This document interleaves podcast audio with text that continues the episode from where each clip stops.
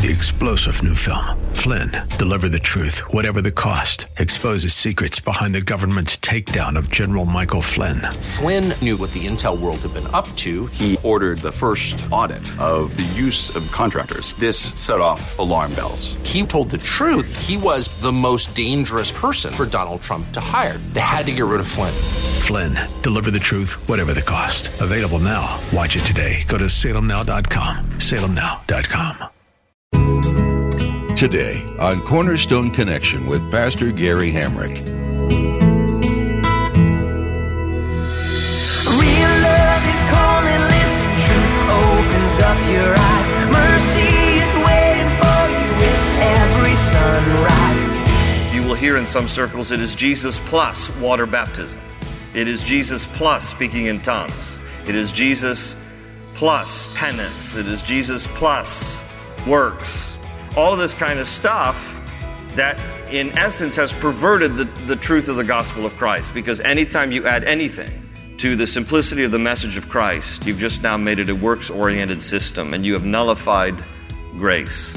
And it is by grace are we saved. This is through faith, faith that God has given us, not of works.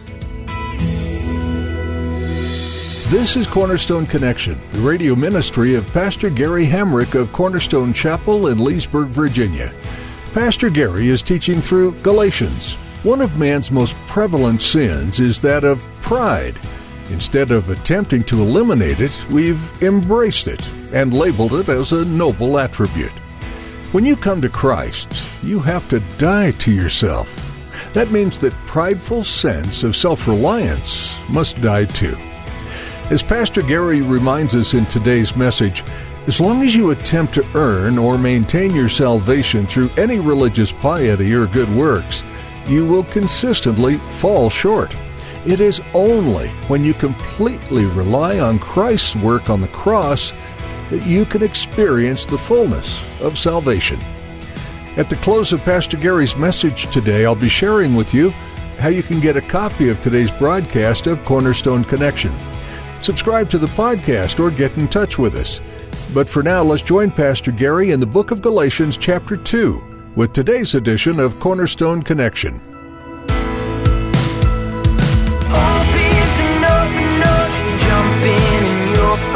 Cornerstones, your connection, run towards your new life. For those of you who weren't here last week, just a brief reminder about where we are heading into the book of Galatians. It is perhaps uh, Paul's first epistle that he wrote around 49 AD, just following his first missionary journey. Uh, Galatia is a province of Asia Minor, so when we are reading the letter to the churches of Galatia, we're talking about churches that Paul established in this province, this region. So kind of think of it as, you know, Loudoun County. We live in Loudoun County. Well, within Loudoun County, you have Leesburg, you have Purcellville, you have Ashburn, you have different cities, different towns. So Galatia is a province in what would be modern day Turkey. Paul visited, we know from the book of Acts, the towns of Pisidian Antioch, Iconium, Derbe, and Lystra, and it was here that different churches were planted. And Paul is now writing back to the church, the churches of Galatia, uh, because he's concerned about the influence that they've been under uh, concerning false teachers who have crept into the church and tried to persuade them against what Paul has been saying. And what Paul has been saying is a message of grace and there are some who have come into the churches of Galatia and they aren't teaching the message of grace. They believe in Jesus as the way to salvation, but they believe that it's Jesus plus the Jewish laws and the Jewish customs. And so Galatians is Paul's treatise against the law as a means of salvation. The Jews who were perverting, that's the word that Paul uses back in chapter 1, verse 7. He said, Some are trying to throw you into confusion and they're trying to pervert the gospel of Christ. Those who were perverting the gospel of Christ were coming in and saying that salvation through Jesus, yes, but it is salvation through Jesus plus, plus the dietary law of the Jews, plus circumcision, plus the Sabbath, plus the feasts. And as I mentioned last week, salvation is not Jesus plus. Salvation is Jesus only. And anytime you add something to the pure and simple message of the plan of salvation, which is faith in Jesus Christ and what he did by dying on a cross, taking our punishment intended for us on himself. Uh, if you believe in that, then you're saved. But if you believe in that plus something else for salvation, then you've perverted the gospel. And so the Jews in Paul's day were saying it's Jesus plus those who at least accepted that Jesus was the Messiah. There were Jews who were saying Jesus plus circumcision, dietary kosher laws, Sabbath uh, obedience and observance, and, and all this stuff. And as I mentioned last week, that, we have a modern version of this. You know, there are some churches who will teach and some sects of Christianity, which in some sense has perverted the true meaning of Christianity. They've added to the simplicity and the purity of the, of the gospel. It is, you will hear in some circles, it is Jesus plus water baptism. It is Jesus plus speaking in tongues. It is Jesus plus penance. It is Jesus plus works. All of this kind of stuff that in essence has perverted the, the truth of the gospel of Christ. Because anytime you add anything to the simplicity of the message of Christ, you've just now made it a works oriented system and you have nullified grace. And it is by grace are we saved. This is through faith, faith that God has given us, not of works, lest anyone should boast. And so Paul emphasizes grace 120 times throughout his epistles. Eight times in particular he mentioned, I'm talking about the word grace mentioned 120 times in the course of his epistles. Eight times he mentions it just here in the book of Galatians. And as I also mentioned last week, the difference between justice, mercy, and grace is that justice is getting what we deserve, Mercy is not getting what we deserve, but grace is over and above that. It's getting what we don't deserve. And this is what God has given us. And that's why Paul uses this word grace. Again, that acronym can stand for God's riches at Christ's expense, that God has lavished upon us what we don't deserve. He's given us forgiveness. What did we deserve? True or false? We deserve hell. True or false?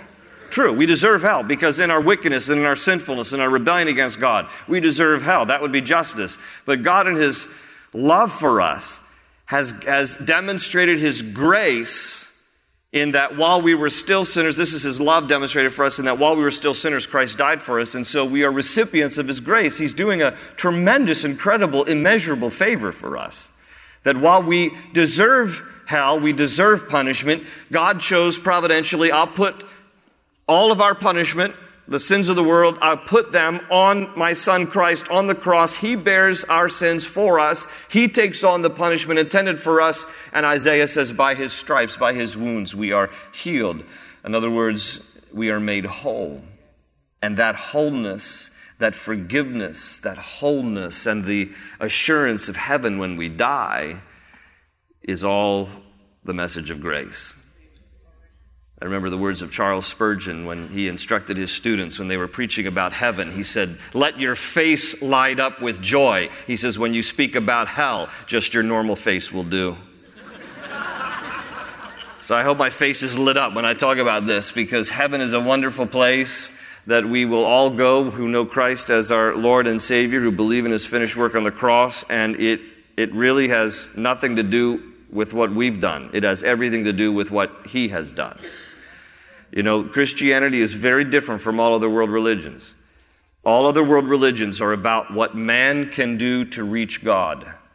What man can do to reach God, to impress God, to get him to love us, to, to try to win his favor, to, to try to earn heaven. All other world religions is about what man can do for God. Christianity is about what God has done for man. And we cannot improve upon that because it is sufficient in its entirety. That's why Jesus said, It is finished. So, this is what Paul writes about. So, I don't know what perhaps might be your struggle because we all have different backgrounds. Some of you have church backgrounds, some of you have no church backgrounds. And uh, some of our church backgrounds, if you have one, um, can lead us to believe that there are certain things we have to do to improve upon the message of the cross. And it's subtle. It's subtle things. Um, but a lot of times, being a good person and doing good things is attached to the requirement of going to heaven. And so we need to kind of shed some of the misperceptions about Christianity, about belief, and about faith, and we need to embrace just the simplicity of the cross and what Christ has done for us. So this is what this is what Paul is writing here. This whole letter to the church uh, churches of Galatia uh, about this whole concept of grace and justification. We'll talk about this later tonight. Justification by faith and what it means to really be saved and, and, uh, and how it is that God has done all this on our behalf, and we just respond to what He has done on our behalf. So in chapter 2, he, he, he says in verse 1, 14 years later. Now he's talking about 14 years after his initial conversion. And Paul had a dramatic conversion experience on the road to Damascus, Syria, where he was going to persecute Christians uh, even to their death.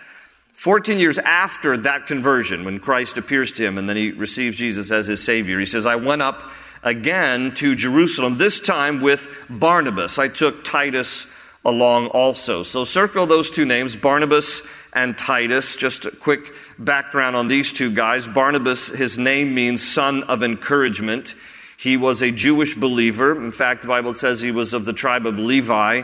He was a native of Cyprus an island off the coast of uh, Lebanon, and um, he was Paul's traveling companion for his first missionary journey. They had an argument uh, in the second missionary journey, so they parted ways.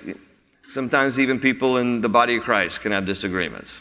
And they did. They had a disagreement, they parted ways, but they covered twice as much territory. So some look at it and say, I'm not sure it was really all that uh, much of an argument when the kingdom was expanded in, in twice uh, the, the extent. Uh, he mentions Titus here also. Titus, uh, his name means honorable. He's a Greek believer. He's not a Jew. He's a Gentile. And he is Paul's traveling companion as well. He later becomes the pastor of the church in Crete, which is an island south of Greece. And uh, they, there is an epistle in our New Testaments named for him.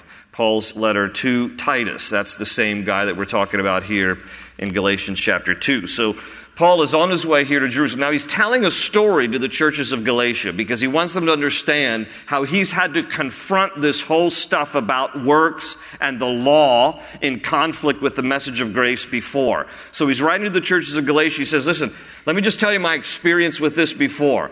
He says, one day I was on my way to Jerusalem. I had Barnabas with me and Titus with me. He says, verse 2, I went in response to a revelation which we're not exactly sure what that revelation is that he's referring to, and set before them the gospel that I preach among the Gentiles. But I did this privately to those who seemed to be leaders for fear that I was running or had run my race in vain. Now, what he's talking about there is at the end of chapter 1, he talks about how some didn't originally accept him.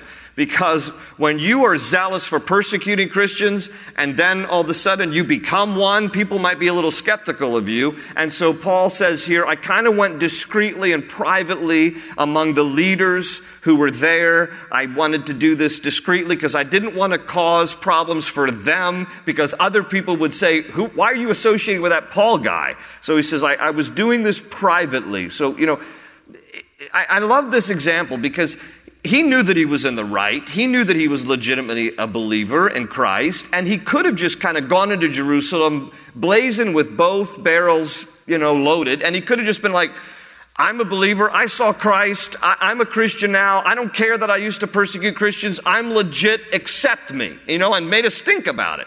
Instead, he goes privately and discreetly. Because listen, friends, sometimes you, you might be right, but you don't need to be rude. It's okay to be right there's a right way to be right. Paul knew that he was right, but he didn't need to be rude about this. He goes in privately. He says in verse 3 Yet not even Titus, who was with me, was compelled to be circumcised, even though he was a Greek. Let me read verse 4 and I'll come back to that. This matter arose because some false brothers had infiltrated our ranks to spy on the freedom we have in Christ Jesus and to make us slaves. We did not give in to them for a moment so that the truth of the gospel might remain with you. So circle the term there, false brothers, there in verse 4. The matter arose because some false brothers had infiltrated our ranks. Those of you taking notes, the false brothers he's referring to are a group of people called Judaizers. And the Judaizers were those who believed that Jesus was the way, so to their credit, they got that part right, but they were the plus people. They were the Jesus plus people. They were, okay, we believe that Jesus is the way, but Jesus also is required for salvation plus. And circumcision was one of the Jewish rites that the Judaizers believed that everybody had to practice, every male, let me qualify that, every male had to practice in order to be a legitimate Christian. So they were, they were holding this particular Jewish rite as attached to Christianity. It's Jesus plus circumcision. So Paul is using this story to the churches of Galatia, saying, Let me tell you a story. I went to Jerusalem, I had Barnabas, and I had Titus with me. By the way, Titus was a Greek, he was a Gentile. So back in the day, Gentiles were not circumcised. Today, uh, in, in America at least, most males are circumcised kind of uh, more as a matter of hygienic reasons than anything else. But back in the day, it was strictly reserved for Jews as a sign of the covenant. And by the way, circumcision might seem like a little bizarre thing. Why would God choose that particular thing to be a sign of the covenant? You know, couldn't he have just said, why don't you just take off the fingernail of your pinky, you know, and maybe let's do it that way? But he chose this. And here's the reason why the knife was put to the place of reproduction so that the people of God would always remember that they were his children that they were a people belonging to God. So that's why. It seems a little awkward. It seems a little bit like, why that? A cutting away of the flesh was a, a perpetual reminder from generation to generation that you are not a people of this earth. You are not to be a people of this world. You are to cut away this part of the flesh as a reminder at the place of procreation and reproduction that you are a people who belong to God. Now, the Gentiles were not therefore circumcised. Titus is a Greek, he's a Gentile, but he is a believer. He's come to faith in Jesus Christ. So Paul is using this example. He says to the churches of Galatia, I took a Gentile with me. He wasn't circumcised. Okay? And he said, This matter arose because some false brothers, some Judaizers had infiltrated our ranks to spy on the freedom we have in Christ Jesus and to make us slaves. So these Judaizers were coming in saying, this Titus kid, he, he, he's not a legitimate believer. Oh, he might believe in Jesus, okay, but he doesn't have the other part down. He needs to be circumcised. Paul says, no, he doesn't. No, he doesn't. Now, there's a passage in Acts, if you'll just hold your place there in Galatians and go to the left a little bit, back to the book of Acts. I want you to notice with me chapter 15 of Acts, where, where this whole discussion came up among the council uh, at Jerusalem. Now, let me explain a little bit about the council of Jerusalem while you're turning there to Acts 15. After Jesus ascended into heaven, he entrusted his ministry and he entrusted the church to originally, Acts chapter 2, 120. Those were, those were believers, those were followers, those were disciples. And as the church began to grow numerically and spiritually, uh, like anything that can grow, uh, you need to have some oversight lest in the natural course of growth it becomes this monstrosity that it was never intended to be. Not in terms of size, but in terms of veering to the left or veering to the right and getting off course. So there was a council established in the early church at Jerusalem among some of the original 12 apostles who gave oversight to doctrine and gave oversight to the early church to make sure that we're, we're you know, we're, we're, we're, we're staying on the straight and narrow. We're not, we're not digressing from truth and, and distorting doctrine, okay? So there was this council who gave oversight. And the Council of Jerusalem is going to be faced with this question Is it Jesus only or is it Jesus plus? And here in Acts chapter 15, here's, here's the story that Paul's referring to. In verse 1, some men came down from Judea to Antioch and were teaching the brothers, unless you are circumcised, according to the custom taught by Moses, you cannot be saved. So that's what they're teaching. This brought Paul and Barnabas into sharp dispute and debate with them. So Paul and Barnabas were appointed, along with some other believers, to go up to Jerusalem to see the apostles and elders about this question. The church sent them on their way, and as they traveled through Phoenicia and Samaria, they told how the Gentiles had been converted. This news made all the brothers very glad. When they came to Jerusalem, they were welcomed by the church and the apostles and elders, to whom they reported everything God had done through them. Then some of the believers who belonged to the party of the Pharisees, and in particular we're talking the Judaizers, stood up and said, the Gentiles must be circumcised and required to obey the law of Moses. Well, the apostles and elders met to consider this question.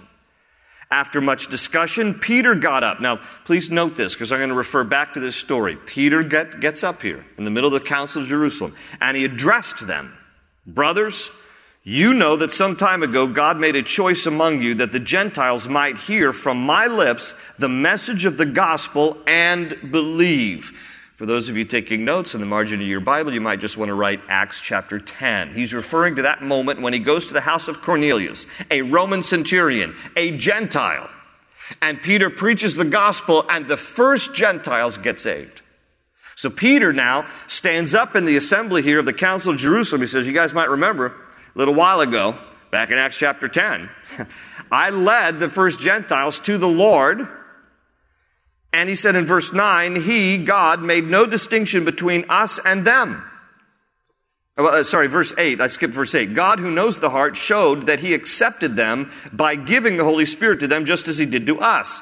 He, God, made no distinction between us and them, for He purified their hearts by faith. Now then, why do you try to test God by putting on the necks of the disciples a yoke literally mitzvot and law that neither we nor our fathers have been able to bear. No, we believe it is through the what? Grace of our Lord Jesus that we are saved just as they are. Now this is profound. Let me have your attention. This is profound. This is a Jew, this is Peter standing up in the Council of Jerusalem and saying to his fellow Jews, listen, we just have to be real about this. God is saving Gentiles just like he is saving Jews. And he's saving Gentiles just like he's saving Jews because of faith in Jesus. That is the only basis. It is by grace that we are saved. This is a gracious gift from God that we can receive. So Peter says, Gentiles are getting saved just like Jews. So if that's the case, why are we imposing Jewish rites, traditions, and customs onto the Gentiles? Because they got saved just like we did by receiving the message of grace. So now Paul, back here in Galatians, go back to Galatians, now Paul is referring back to this event, and he's saying to the churches of Galatia, we've been around this barn, and let me just tell you how it went down in Jerusalem. We met, we discussed this, we talked about circumcision. So I want you Galatians to know it is not a requirement. It's not Jesus plus circumcision. It's just Jesus. Just receive Jesus and accept what he's done for you on the cross. That's good enough. Despite the fact that Judaizers, these false teachers, are coming and saying to you that it is Jesus plus, I'm telling you, Paul is, by the authority of the Lord, and to let you know that this was agreed upon also by the Council of Jerusalem, it's not required to be circumcised. So stop believing this nonsense. And so back here in Galatians chapter 2, he says in verse 6 As for those who seemed to be important, whatever they were makes no difference to me. God does not judge by external appearance. Those men added nothing to my message. On the contrary, they saw that I had been entrusted with the task of preaching the gospel to the Gentiles, just as Peter had been to the Jews. So Paul makes this statement here that Paul himself was predominantly called to the Gentiles, although it tells us in Scripture that he would go first to the Jews and then to the Gentile. He would go first to them, but yet his ultimate message was to the Gentiles. While Peter, on the other hand, his purpose was mainly to the Jews, although in Acts chapter 10, Peter goes to the house of Cornelius, Gentiles. So they weren't exclusively only Jews or Gentiles, but predominantly Paul's ministry was to Gentiles, Peter's ministry was to the Jews.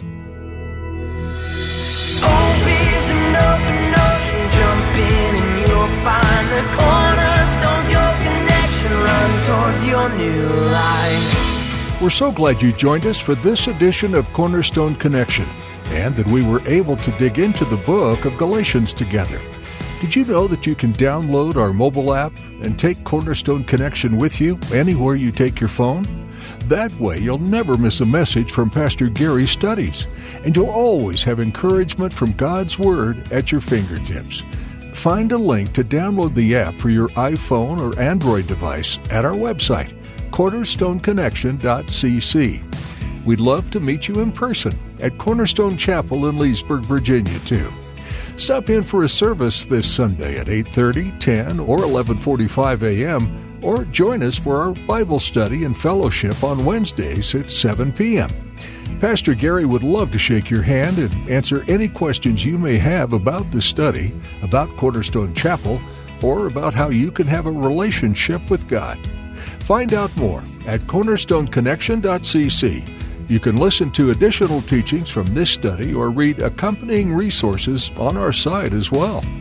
Just look under the Teachings tab. That's all we have time for today, but join us next time to continue studying Galatians right here on Cornerstone Connection.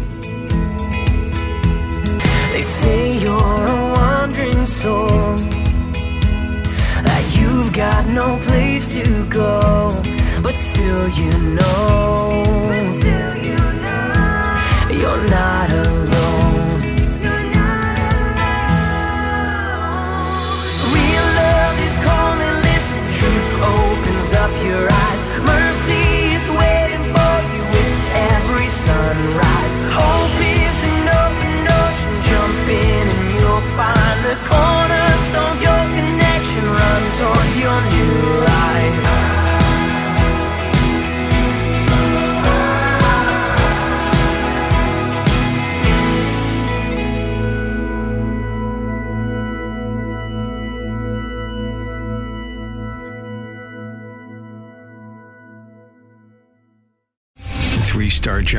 Michael J. Flynn, head of the Pentagon Intelligence Agency, knew all the government's dirty secrets. He was one of the most respected generals in the military. Flynn knew what the intel world had been up to. He understood its funding. He ordered the first audit of the use of contractors. This set off alarm bells. The explosive new documentary, Flynn, Deliver the Truth, Whatever the Cost, uncovers the facts behind this scandal. Flynn told the truth. He was the most dangerous person for Donald Trump to hire. I find out the worst enemy that I'm going to face in my life is right here in America. They took my assessment and they wanted me to change it. And I was like, I'm not changing it. They had to get rid of Flynn.